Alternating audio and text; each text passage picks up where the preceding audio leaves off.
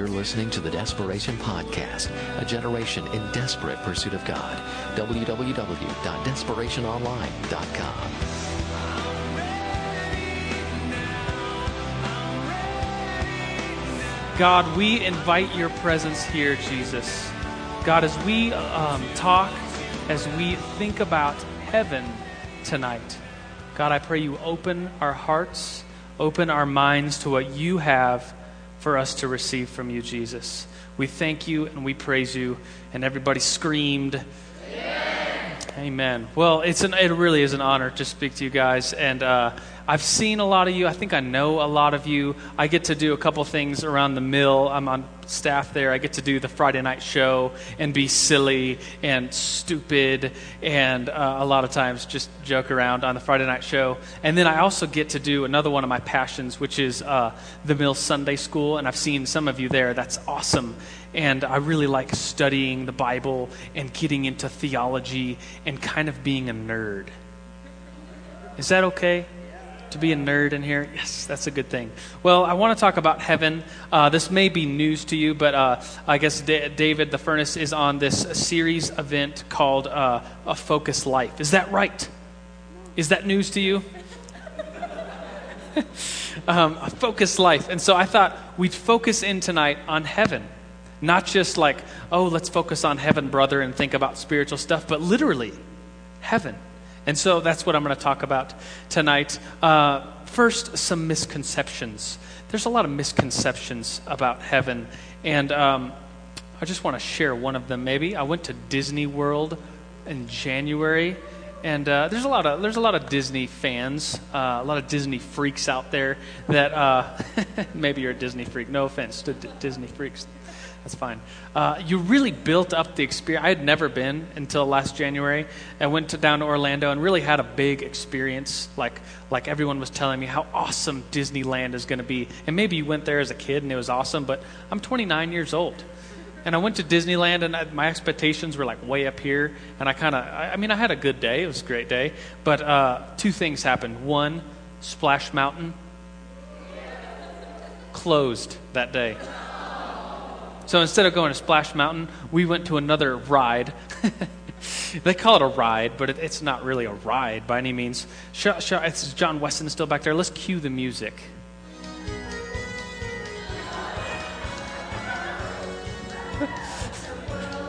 I don't know if uh, I don't know if a song can be demon possessed. Uh, we, we went, stood in line for like 35 minutes. Uh, this song's playing the whole time, and um, you kind of get on. They call it a ride. You get on the ride, and it's it goes like half a mile per hour. If you've never been on the ride, basically it's uh, you go through India and, and China and Africa and Asia and Europe and the United States, and uh, there's all these children there that have these blank little face stares, and they're smiling, and they're like.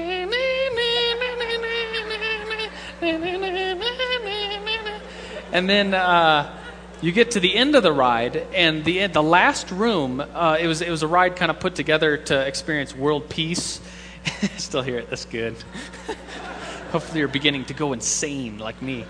Um, the, the last room of this ride is uh, symbolizing that I think it's symbolizing that in heaven there'll be people from all over the world and we'll all have world peace. And the last room is kids that are Asian, kids that are black, kids that are white, kids that are Indian, all in this room, all wearing white. Everything's white, and the music is like cranked way up. Sorry, it's my mic. The music is cranked way up, and you're just like blank stare at these kids, and you're just like, oh gosh. And uh, that's uh, Christians, non Christians alike, kind of have misperceptions about what heaven is going to be like. That it's going to be this place of blank stares, smiling, every desire filled, non ending music forever and ever and ever. And uh, I think a lot of our theology. As Christians, I mean, I'm guilty of this as well before I really started getting into this and researching it. A lot of our theology of what heaven is going to be like comes from TV shows like uh, Touched by an Angel or uh, movies like Bruce Almighty or other heaven scenes, or even classically, traditionally, like Milton's Paradise Lost, Dante's, uh, what is it, Divine Comedy. Um, but the Bible really has a lot to say about what heaven is going to be like. And um, there's misperceptions, and we just kind of make up things sometimes about what we think heaven is going to be like. Um, like a lady in this book, I'm going to read just, it's on the first page of a book called The Adventures of Huckleberry Finn. You like that book? Did you read it? And uh, I read it in high school. I thought it was pretty cool. On the first page of this book, it, it introduces the character Huck Finn, who's this ram, rambunctious little boy, and a lady named Miss Watson, who is a classic Christian kind of lady, and it introduces them like this Miss Watson would say, Don't put your feet up there, Huckleberry. Don't scrunch up like that, Huckleberry. Sit up straight. And pretty soon she'd start to say, Don't gap and stretch like that, Huckleberry. Why don't you try to behave? And then she told me all about hell. and I said, I'd wished I was there. And she got mad. But I didn't do no harm by it. All I wanted was to go somewheres. All I wanted was a change. I weren't particular. And then she said that that was a very wicked thing to say, and that she wouldn't say it for the whole world. She was going to live and go to heaven. Well, I couldn't see no advantage in going to where she was going, so I made up in my, my, my mind that I wouldn't try for it. But I never said so because I would only make trouble and would do no good. Now, when she had gotten a start and she started telling me about heaven, she said all a body would have to do there was to go around all day long with a harp and sing forever and ever. So I didn't think much of it. And I never said so. And I asked her again, I asked her if she reckoned Tom Sawyer would go there. And she said, not by a considerable sight. And so I was glad about that because I wanted him and me to be together. That's Huck Finn, a rambunctious little boy, um, thinking about heaven, and, and this Christian lady telling him that in heaven there's going to be you're going to be in a clouds and sitting there with a harp and singing forever and ever. Sounds like a little boy's dream, right? no, I mean, think about it. That doesn't sound fun to any of us, does it? No, I don't think so. And so, what I want you to do is, as we talk, just in this time that I have to, to talk to you tonight about living a focused life and heaven focused life, I want you, I want to ask if it's okay that if you have some things about heaven that you've been thinking about what heaven is going to be like, and you can't directly point to a scripture in the Bible and say, yeah, here's where it says we're going to be laying in clouds and playing harps and singing forever and ever and ever. Um, would it be okay if you set aside some thoughts and opinions that you have about heaven that you can't find in the Bible? Is that okay for tonight? And so, uh, as we do that, I basically want to give you some notes. And I heard you like to take notes. Is that true? And so, I want to give you the definition of heaven as we start. The definition of heaven. And I, I just quite simply put the definition of heaven the place God has made his permanent dwelling the place God has made his permanent dwelling. Definition of heaven, the place God has made his permanent dwelling. Definition of heaven, one more time. The place God has made his permanent dwelling. I, just, I see a lot of people writing. It's okay if you're a little slow. I'm a little slow. Um, well, as Christians, we, we talk a lot about heaven, but we don't really talk a lot about what it's really going to be like there. Imagine meeting a person and you're like, Hi, I'm so and so. And they're like, Hi, I'm so and so. And you say, Well, what do you do? And they say, I work for NASA. And you're like, Dang, that's cool. You work for NASA. What are you going to be doing? And they say, I'm training to, to be to go and start a colony on Mars. And you're like, dang, that's sick, a colony on Mars. And, and so you start talking to them and they're like, yeah, you're gonna go plant a colony on Mars with this other group of people. You're never coming back. You're gonna go live there. There's not enough time to come back going there takes a really long time. Um, and, and you, you, start talking and say, yeah, for the last five years, we've been planning this trip, this colony that we're going to start to Mars.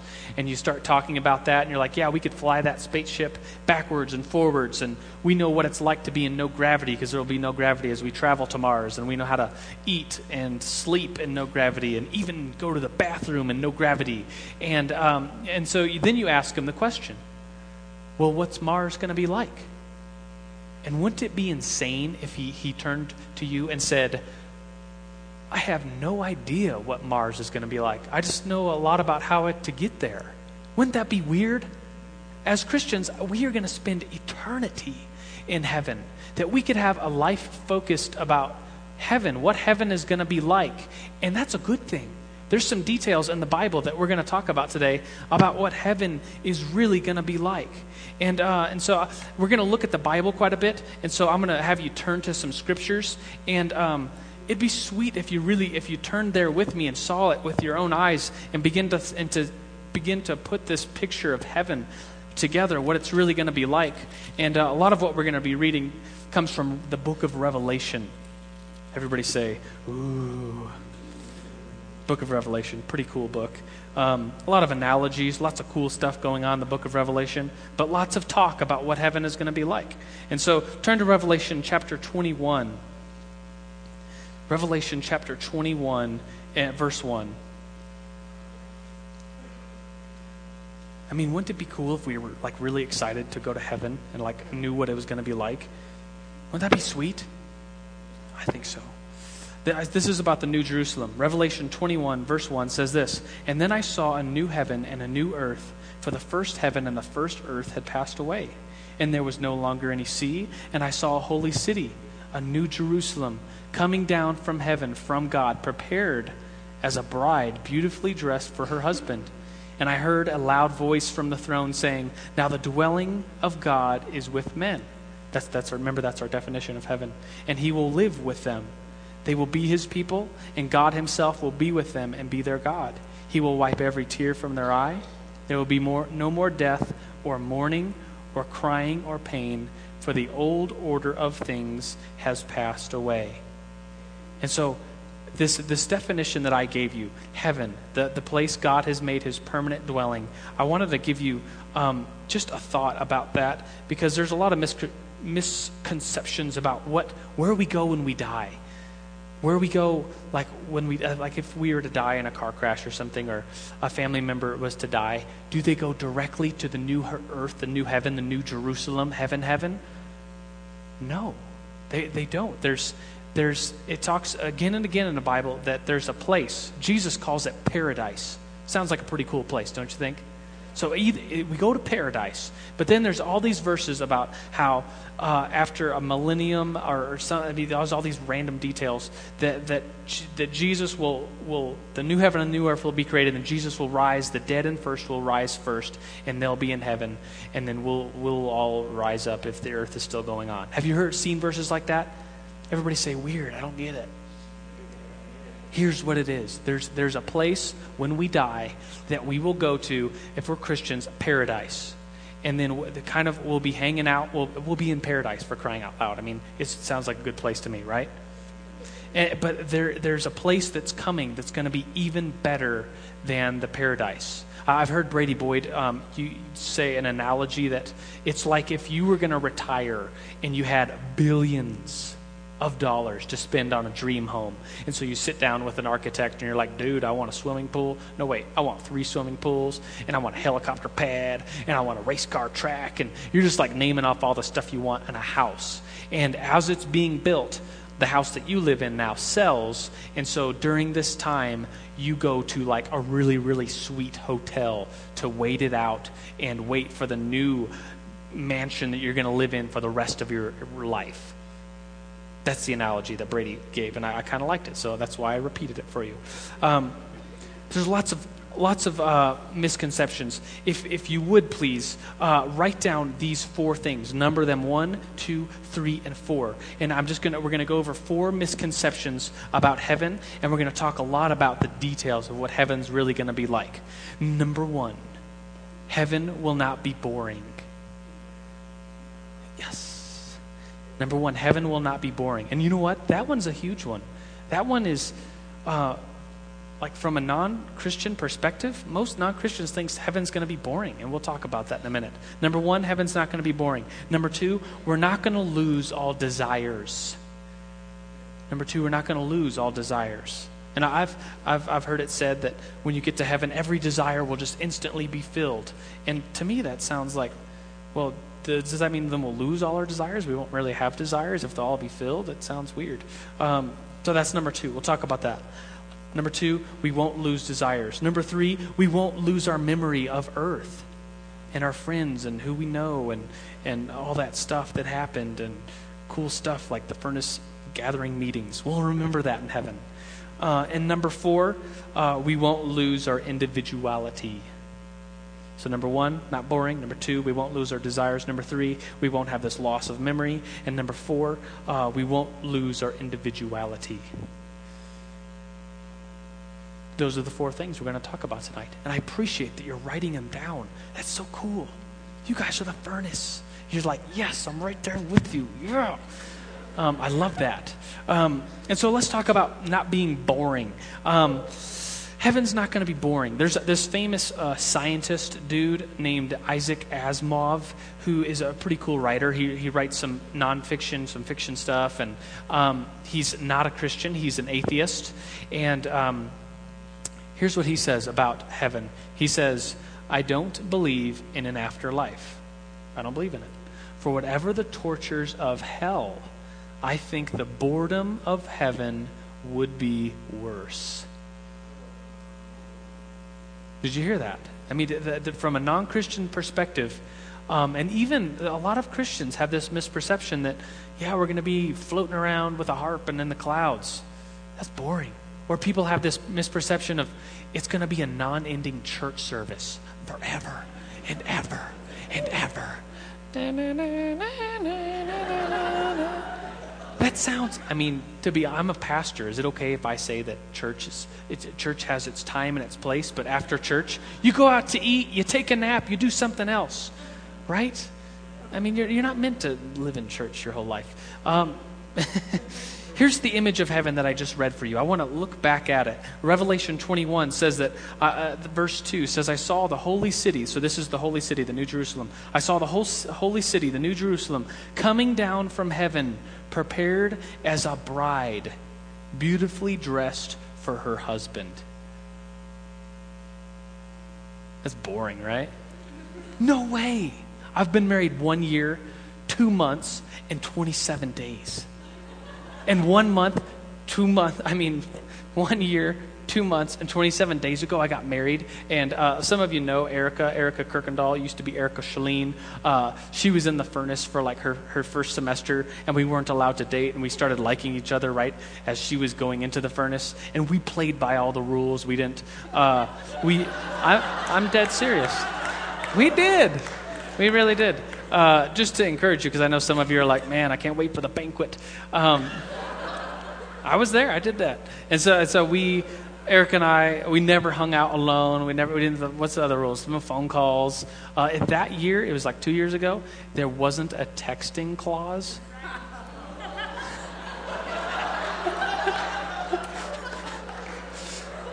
so you, you could imagine. Um, um, so on the banquet night, the, t- two years ago, we went on our first date, and, and it was romantic and fun. And she was all dressed up, so we went to the Broadmoor and got some Starbucks coffee and started dating, and then got engaged, and then got married. And that moment of me standing down at the aisle, Ross Parsley was our officiant, she's coming down the aisle. That is the image that, that, that, that John, the, the writer of Revelation, says this is what the new heaven is going to be like when it comes and you see it like a bride. That's exciting. I mean, my wife and I were both virgins, and um, I mean, just think about, my, I mean, the, the thoughts going through my head as I was down there in the front, where I was nervous, but I was excited. I was excited, and I was uh, thinking, like, this is a pinnacle moment of my life. I look back and say, that was the best moment of my life. And, and thinking about that, that is how the author John refers to heaven, the, this, this new city, Jerusalem, descending on the new heaven and the new earth. Pretty sweet, don't you think? It goes on to say a little, it talks a little bit about this city. And first of all, it says that the first earth, that's this earth right now, uh, in verse 1, it says, the new heaven and the new earth, for the first earth and the, and the first heaven had passed away. Everybody say, oh. Yeah, so this earth will eventually pass away. There's, you know, stuff on this earth that your house and stuff and will just pass away. But there there'll be a new earth and a new heaven. And the city, the New Jerusalem, descends. And it goes on to say that uh, this city is, uh, in verse 16, same chapter, it said this city was laid out like a square as long as it was hot, wide.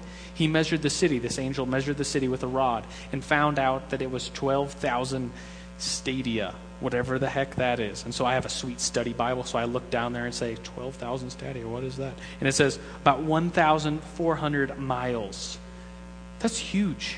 That's like a cross, that's like this city is about as big as the United States.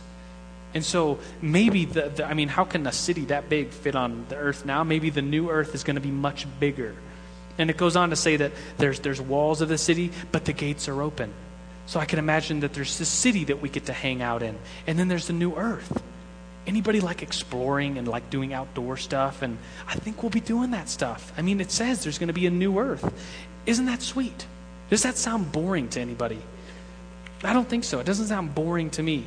Um, something else that, that some people say um, that they'll just kind of talk, and I'm guilty of this as well, just kind of making stuff up. Um, Somebody be like, "Do you think we'll know everything once we get to heaven?" And I've made, I've just kind of assumed, like, "Yeah, we'll know everything once we get to heaven. We'll just know everything." And then I was kind of thinking about that and like, isn't that kind of boring? There's nothing else to learn. There's nothing else to do. How many of you like learning? It's okay. This is a safe place. It's okay to like school. I, I don't consider, I really, really don't consider myself a smart person. I didn't do that good on the ACTs or the SATs, or even my IQ is honestly a little low.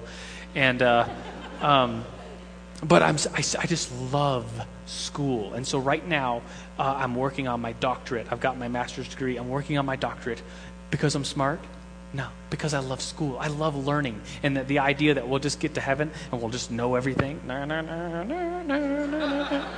is, is a little boring to me. But it says, let me show you. It's, it says that we'll, we'll continuously be learning. If you want to, you could turn to Ephesians 2 6. Ephesians 2 6 says this. Uh, Ephesians 2 6 and 7. Let me find it here. Ephesians 2 6 and 7. And God raises us up with Christ and seated us with him in the heavenly realms in Jesus Christ, in order in that the coming ages he might show, and some other Bible verses say teach, some other ones say exhibit or prove the incomparable riches of his grace expressed in his kindness to us in Jesus Christ. So we'll, we'll, get to heaven, we'll be seated there, and Christ will be showing us stuff, teaching us stuff. That's kind of exciting, don't you think? That we could ask God questions. I'm going to show you another verse where it says that we'll ask God questions. Won't that be sweet? Is that boring to anybody? No, I mean, that's like the sweetest school ever.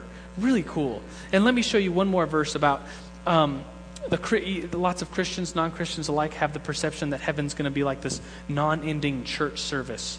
Can I show you a verse that says that there's not even going to be a church building in heaven? That, that's going to be a, that's going to kind of be cool. Uh, Revelation 21, verse 22. And there's a point behind that, by the way.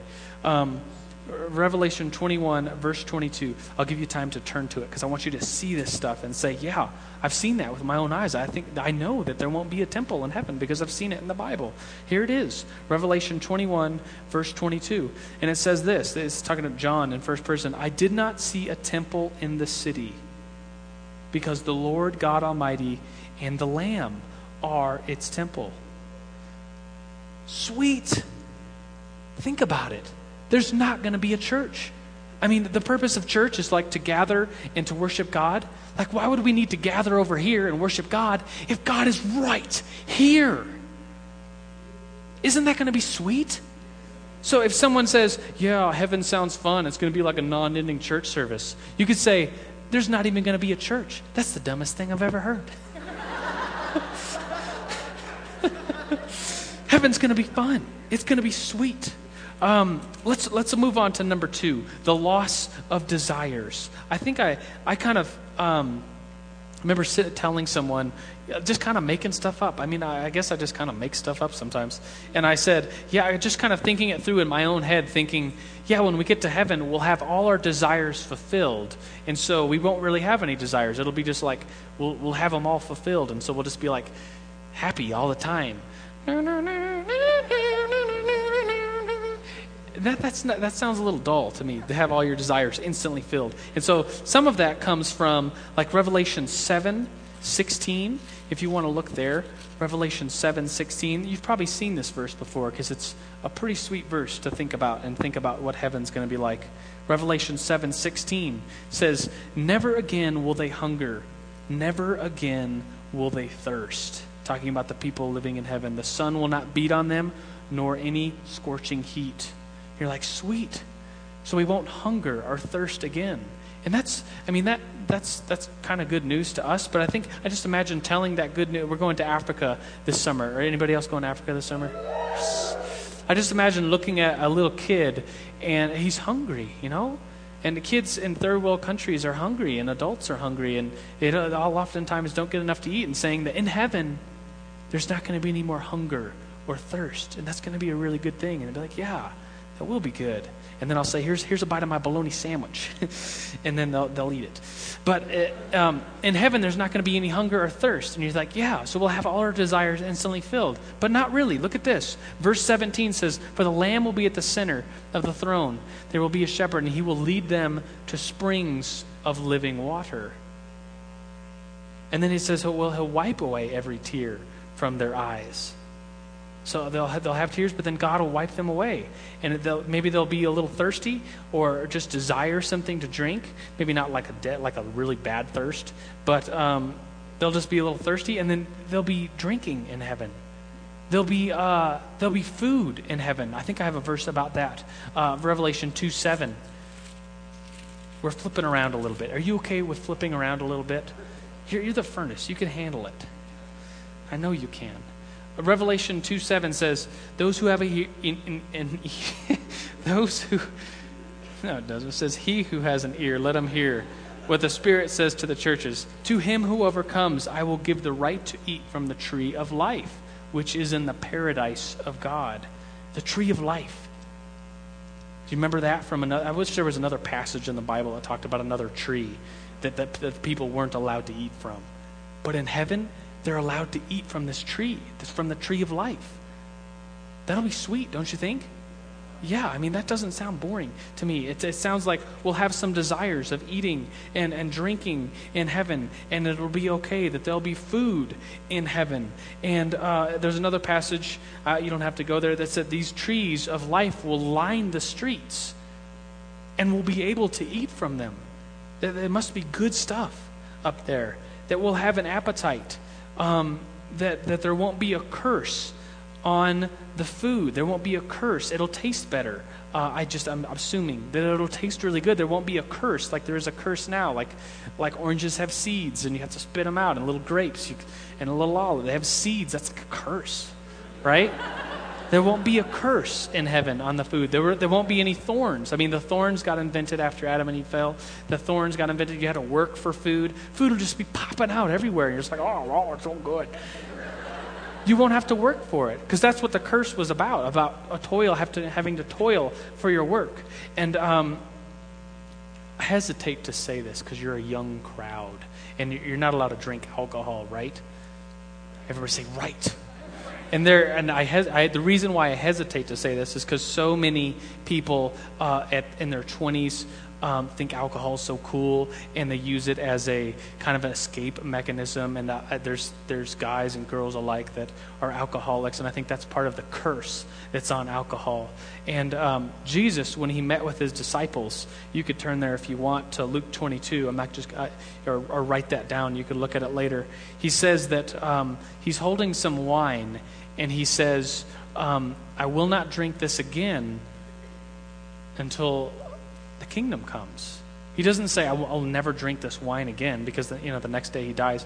He says, I won't drink it again until, until the kingdom comes. And so, um, what's interesting about that, and, and, then we'll go on to something else, um, is that, you know, if there's a non Christian and they're like, dude, heaven's going to be so dumb. It's going to be so dumb. It's going to be boring. Dumb, dumb, dumb, dumb. And there's, you could say there's going to be food up there.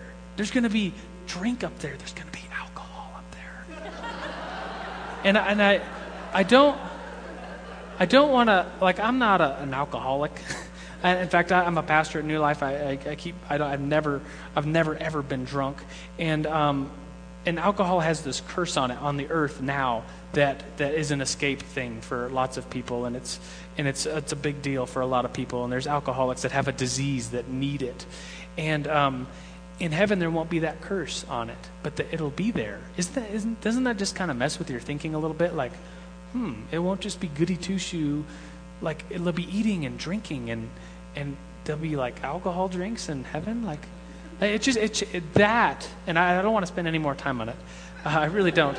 Um, just the thought, I mean, that really changed my thinking that there's, I mean, there's a legitimate party in heaven. You know what I mean? And I, and not in a, not in a, like, I, I really believe that alcohol is an overly abused substance and, and that parties can be very bad, but um, heaven, because there's such a curse on it. So, enough of that, right? So don't, don't drink something and say, Joe said there's going to be alcohol in heaven. That's dumb. Um, there's going to be passion in heaven. Uh, Revelation 6 9, if you want to turn to that. Revelation 6 9er. And this has, I'm going to read this passage and I want you to look at it very closely and think about it. Because this says a lot about what heaven is going to be like. And as, as I talk tonight about living a heaven focused life to have some details about what heaven is going to be like and not just say, oh, yeah, we're heavenly focused, brother, uh, meaning spiritually focused. Like, yeah, there's, we're really going to live in all of eternity in something that's like this. And so Revelation 6 9 says, He opened the fifth seal, and I saw under the altar the souls of those who had been slain, the martyrs, because of the word of their testimony, of the word of God, and the testimony they had maintained they called out in a loud voice. So here they're going to ask God a question. So there's going to be questions. You're going to be you're going to be able to ask God questions in heaven. They called out in a loud voice, and it's by the way, it's a very passionate question. It's not just like, when's the next time we eat? It's like passion. How long, sovereign Lord, holy and true, until you judge the inhabitants of earth and avenge our blood? Like that's like wow. I mean, there's there's some passion there. You're asking. Imagine this is this is the paradise, not the true heaven that, that ends up coming. This is the time when people are looking down and, and seeing, and I think they see the things that are going on throughout the book of Revelation. People are seeing from heaven the things that are going on on earth. And so you could look to some of those passages and say, like if your you know your grandma dies and, and someone says she's looking down and smiling you know, there, there might be some truth to that, that the people in heaven can see us here on earth now because there's, there's incidents, incid, incidences, incid, inc, incidents, instances of that. Yes, nailed that. Nailed that word. Um, in heaven, of people seeing what's going on on earth, and there's passion here. It's not blank stares, smiling faces, people just happy singing a song like, uh, what are those Homer Simpson's neighbors' kids? Flanders kids? Yeah, I just think of those. Heaven. like, there's going to be some real passion, not just goody two shoes there. There's people up there saying, How long, O Lord, until you avenge our blood? That's a passionate question. We're not going to lose that passion when we get to heaven. It, there's going to be passion and desires. And this, this verse also says something in, in your notes, just as like a side note. Uh, this also says, um, you know, when you get to heaven, you're kind of looking down on earth, that there isn't, there isn't going to be the soul sleep. Some religions um, talk about that once we die, there's a soul sleep that happens, and we just kind of go away or sleep for a little while, and then we're raised to Christ to the new heaven and new earth. Like it doesn't say that here. It says that they're they're seeing what's going on and asking how long to the avenger blood. The other thing that it doesn't say is uh, this idea of purgatory. that the, the Catholic Church has. And I grew up Catholic, and, and I always feel like I need to say that there's a lot of Catholic brothers and sisters in Christ that will be in heaven. And I, have, I do have a lot of respect for Catholic Church. But they have, they have this belief that there's a purgatory, that you go to another place, and then people on earth can pray you up or pray you down to, to a higher heaven level or lower hell level. Um, that doesn't say anything there. It says they're, they're in heaven with God, asking God how long, right? You see that there? I see it too. Okay, so we've, we've talked about number one, uh, heaven's not going to be boring. We've talked about number two, we're not going to have this loss of desire. Number three, I just want to spend a couple minutes on we're not going to have this loss of memory about, about what's going to, what happened. And I think that the verse we just mentioned it proves that. That, that we will remember things that happened on earth because people are asking God right here, how long until you avenge our blood? They remember it. They remember being martyrs. They remember how they died. And I think, um, you know, there's some bad things. I think the question might come up in your head well, well, if you experienced a bad life on earth, when you get to heaven and you think about that, will you be all sad and depressed and lonely and, and scared or whatever? And I think, no. I mean, God is going to be there. He's going to comfort you. It says you'll have tears, but God will wipe them away. There'll be joy in heaven. Not only like will God provide joy, but God is joy, right? Yeah. And um, the very first verse in the Bible that talks about an afterlife, you could turn there if you want, is Genesis 25. It's when Abraham dies. And uh, Genesis 25, number 8. Genesis 25, 8 says, Then Abraham breathed his last, and he died at a good old age, an old man full of years, and he was gathered to his people. And so when we die, I think we'll recognize people. I'll be like, dude, that's that's Dan Perkins. dude, that's Jer- that's Jameson. I think we'll recognize people. And people will recognize us. We'll be gathered to our peeps, our homeboys, our homegirls. We'll recognize them. It's not like that we'll just all be like given this new body and we won't be able to recognize anybody, just kind of walking around happy, smiling we'll recognize people. We'll, we'll like, dude, let's let's go eat something, man. Let's let's hang out. Let's go ask Jesus this question. It's like, yeah, that's a good one. Did Adam have a belly button or not? That's so, so good. Let's go ask him. and it's it's just like, man, that sounds sweet, doesn't it? Um, and then the other thing, I talked about marriage a little bit, and Jesus does talk about marriage. There's this weird passage about uh, where is it? I think I've lost the uh, the the reference but it talks about how there won't be any marriages in heaven. And that that was kind of a me and Erica were talking about that. We're like, we're not going to be married in heaven. That's that's sad because we're having. I mean, that's it's cool being married. Um, and uh, I had a, someone explained it like this. They said, in heaven, um, you, you'll look at your wife and, and you'll look at Jesus, and you'll look at your wife and you'll look at Jesus and say, I want Jesus to be my to be the one that I'm married to. And then, and then Erica, my wife, will do the same. She'll look at me, she'll look at Jesus, she'll look at me, she'll look at Jesus and say, You know, I want Jesus. It'll be a choice kind of thing. You'll be, in a sense, married to Jesus. And there's lots of lingo that talks about that, and that's a little weird. But there's lots of lingo that talks about how you'll be, you'll be the, we as the church will be the bride of Christ. He'll be the husband, and we'll be the bride. And I think Jesus makes a much better uh, mate than, um, than any other human, don't you think? And so that's how that's how I think about that. And I just thought, as a, as a side kind of rabbit trail, because that's how I roll, I thought I would throw that in there for you, mix it up a little bit. Um, but let's go to the last one, number four, with with a little bit of time that we have left. Number four, the loss of individuality. That we'll all just kind of be given new bodies, and we'll all kind of be hanging out, and we'll all look the same, and all be singing the same song. And uh, uh, Mark Twain, the, the, the, author of the book that I read earlier, uh, Huckleberry Finn, says this, and it's, it's, he's a non Christian, very cynical when it comes to Christianity. And he says this He says, Go to he- heaven for the climate, hell for the company. The, the, all the people in heaven are just going to be like, and all the people in hell are going to be the cool people that you want to hang out with. And um, I just don't think that's true. I think that we'll each have our own individual personality kind of stuff, right? Yeah. And, and C.S. Lewis puts it this way in one of his books, The Problem of Pain. He talks about heaven and, and says, If all experienced God in the same way and returned to Him an identical worship, the song of the church triumphant would have no symphony.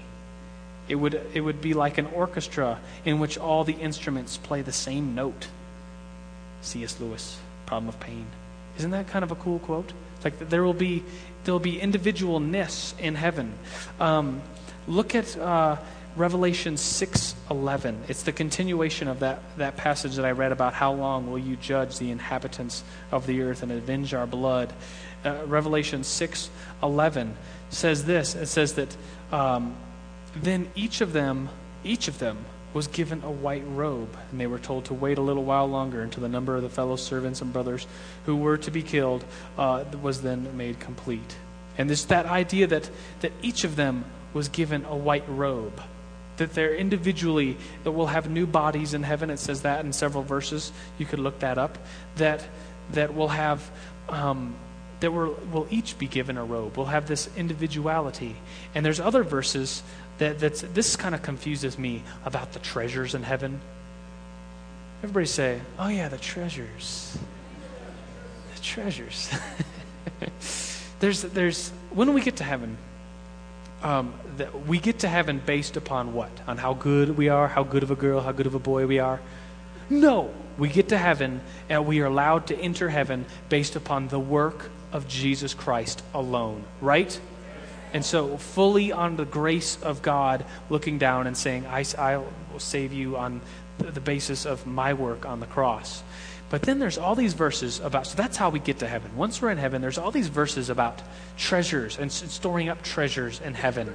And even Jesus' disciples came to him and said, I just imagine them, they're like, dude, you ask him. No, you ask him. He might get ticked. No, you ask him.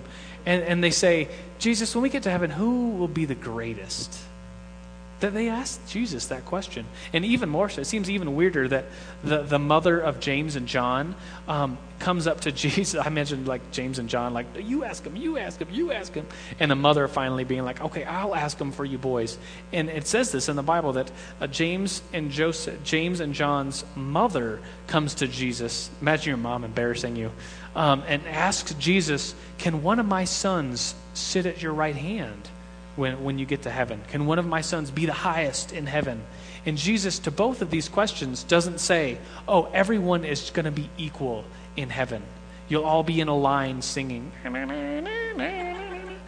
There, there's this, there's this division. There's this, this, this treasures in heaven that you can build up and store. And, and some of us will have a whole bunch of treasures, and some of us might not have a lot of treasures. And to me, that's like, dang, I wonder if I'm going to have a, a, lot of treasures. Or I'll get up there and like Dan Perkins is like, dude, I got all this gold. Look at my treasure. And I'm like, dude, I got this coin. It's, it's kind of cool, I guess.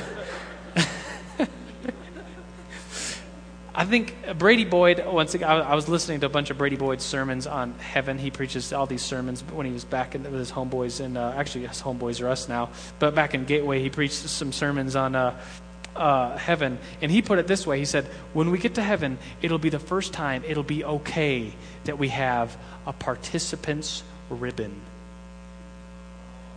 Did you ever get one of those in, in school? Or I remember I got one of those. It was like this derby thing, this pinewood, not pinewood derby. It's like a derby you get into, boxwood derby, and uh, you get in it. You race down this hill, and uh, you get to the bottom, and they time you, and you're allowed to. For some reason, this Boy Scout thing, you're allowed to do it as many times as you want to try to up your time. And if you got a better time, you got a better prize. There was like first place, and then they want all the kids to feel good. So then it's like first runner up is like that second place, and then there's uh, second runner up, really third place, and then so on and so forth. And uh, in case case you don't know a lot about gravity and overcoming uh, friction and stuff like that, it, who the person that can go down the hill the fastest is the fat kid. Think about it. And and I was like this skinny little kid and uh, weighed like 50 pounds, dripping wet, and. Uh, and I would get in. The, I was like the smallest kid by far. I got in this thing, just like kind of like creaking down there, like yeah, go. And I kept going and, and couldn't get a better time. And I think I um, probably came in dead last. And the, the, the, chubby kid, like, that went down, you know, just his first time, his, his only time down, got the best time. And it's just because that's how gravity works. That's how overcoming friction works, by the way. And uh, I remember going home with this blue participants ribbon. And I was ticked. I was ticked. I was like, man, I wish I could have done that again and got a better time. And in heaven, I just, God Himself, joy is going to be there. He's going to wipe away every tear. We're, we're not going to look around and, and be envious and jealous. Those are sinful desires. And um, so that kind of, it, it shows me two things that there will be an individuality in heaven, that we'll have certain amount of treasures and um, or cer- a certain position or even certain jobs. And, and David, the psalmist, puts it this way. Another another very comforting thought to me about people having more treasures than me in heaven. David, the psalmist, puts it this way in Psalm 80. 84:10. I'm sure you've heard it because it, it ends up in lots of songs. He says, "Better is one day in your courts than a thousand elsewhere. I would rather be a doorkeeper like literally, his job is opening doors for people. I mean, talk about a silly job. I mean, a job that probably anybody can do, right? Now, I mean, just a job that's not very high on the like CEO company of, of heaven, you know, that's just this doorkeeper. But David says, Better is one day in your courts than a thousand elsewhere. I would rather be a doorkeeper in the house of my God. Isn't that comforting to think about? The whole treasures thing. And so, as a reminder, we do not give, go to heaven based upon how good or bad we are. But it seems as though Jesus talks a lot about, you know, his, his answer to the, the question of who will be the greatest in the kingdom of God, his answer is like this upside down answer where, you know, well, the, per, the person that serves the most will be the highest when we get to heaven. The person that's the lowest will end up being the highest. The, the child will end up ruling. Isn't that kind of, that's kind of cool? It's kind of cool to think about. So I want to end with this story, and then and then we'll be dismissed. Um, there's this uh, wedding that happens. Uh, that happened, and uh, I've been to like really nice. Anybody been to like a really nice wedding? You're like, dang, there's like lobsters, and I mean, there's there's legitimate weddings that happen that are like million dollar weddings. Did you know that? It seems, it seems to boggle my mind that someone spent a million bucks on a wedding on a day, you know, but it happens. And uh, they hired this famous singer woman, and this, so the famous singer woman sang at the wedding, and then her and her husband go to the reception, and it's downtown Manhattan. They're on the penthouse of this hotel. It's beautiful. They, they ride the elevator up, and they're they're looking in and they see in this room uh, all the waiters, all the waitresses, the, like the orchestra, orchestra, symphony people playing, and they see some lobsters and shrimps and uh, caviar, which is gross. You just have to be rich in order to love that, I guess. Um, and they see all that, and they see the music, they see the fine dining, and everyone has a place. And they're like, oh, sweet. And they, they go up, and right before they go into the door, there is a man with a book and this is this is a common this is a biblical thing too that there's a, the lamb's book of life. Have you heard of that before? You could look at and read about that later. It's it's this idea that you know in the ancient times before there was passports and ids and all this stuff that if you wanted to go into a city that was your home city you'd go to the gate the gatekeeper would be there he'd have a list of names in a book and you'd say my name is this my name is joe kirkendall and he'd be like uh, okay, yeah, you're a resident of this city. Come on in. And then, and then somebody else would come in try, maybe try to sneak in if it's a time of war, and they say their name, uh, John Smith. and then he looks down the thing and is like, oh, I don't see you here. And they wouldn't be allowed in. Even more so for trying to get in in a time of war, they might be taken, beaten, or whatever. And so back to the story, this woman, this famous singer with her husband, go to the door, say their name. The man looking at it says, I, I don't see your name here. Could you spell it? And then they spell it. I, st- I still don't see your name here. And he turns to one of the servants, uh, one of the waiter guys, and says, Would you escort them to the service elevator? So they go. They go away. They're down. They're going down the service elevator. The woman starts crying. The husband says, "What? What happened back there? What? You were the singer of the wedding. And she says, I know, I, I must have forgot to RSVP. I didn't think that I had to. I was the singer of the wedding. And so they didn't get in. They didn't get they didn't RSVP. It's a French kind of thing for respondez, s'il vous plaît. Res, please respond. Did you know that? Random fact. Um, but God he, God demands, God requires us to respond to Him. And I'm preaching, I'm teaching to the furnace right now. And every, I think every single one of us in here have responded to God's call for salvation. But I think God requires, really wants us to respond to Him on a, on a daily basis, respond to Him on an hourly basis, to, to, to respond to Him, to think about heaven is a really good thing. And I want to leave you with this last final thought that, um, and it's kind of a, it's not the, the best picture, but it's, I just think of a, a, a radical, radical Islamic person, let's say a man, strapped onto his body a bomb, and he, he goes into a building ready to blow himself up for the cause of jihad, you know? And um, Muslims have a very uh, uh imaginative description of exactly what heaven is going to be like. If you ask an average Muslim dude, like, dude, what's heaven going to be like? He'll tell you. And it's this, this picture, and it may not, it's this kind of R rated, but uh, they'll, they'll say there's, there's 72 virgins for every, for every man that gets to heaven. And Muhammad said, when, when a man desires a beauty, he will have intercourse with them. And that's uh, obviously an R rated version of um, what heaven is going to be like for the Muslim. And it's, it's a, first of all, it's a lie. Second of all, what I see that is as I see uh, people have realized in the Muslim religion that the description of heaven motivates people so much so that a radical young man will strap on a bomb and go kill himself because he thinks that in a few moments he'll be in this heaven where there's lots of naked women and I mean think about that. Think about as Christians heaven, this true heaven, this real heaven that God has has made for all of eternity, we're going to go there.